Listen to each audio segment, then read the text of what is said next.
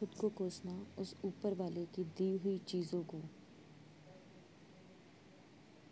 कोसने बराबर होता है। किसी को अगर अपनी ज़िंदगी में बहुत ज़्यादा मानते हो और ये मानते हो कि उसकी रहमत हुई है आप पे, उसका दिया हुआ बहुत कुछ है आपके पास, जिसको आपने काफ़ी संभाला भी है। उसके बाद भी परेशान रहोगे, दुखी रहोगे, खुद को कोसते रहोगे। तो उस दिए हुए आशीर्वाद का अनादर होगा, जो कि सही नहीं है। ये रोज़मर्रा की ज़िंदगी में आई हुई।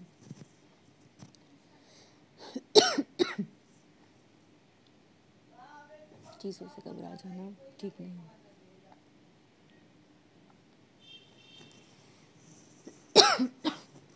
ये चीज़ें हमें मज़बूत बनाती हैं।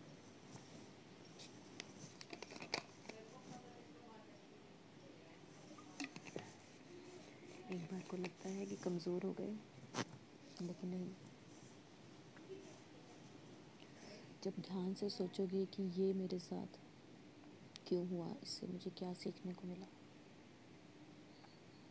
तो समझ आएगा कि ये और मजबूती बनाने के लिए हुआ है।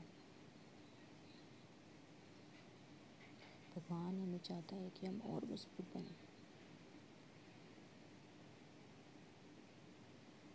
और जब जब इंसान मज़बूत बनता है तो उसकी ज़िंदगी और अच्छाई की तरफ़ जाती है। क्योंकि ये एक तरह की ट्रेनिंग्स हैं, जो हमें मिल रही हैं। इसका मतलब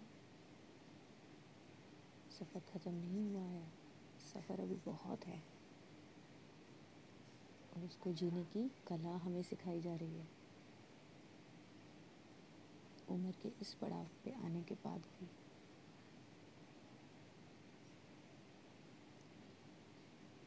तो कुछ भी गलत सोचने से पहले, हिम्मत हारने से पहले,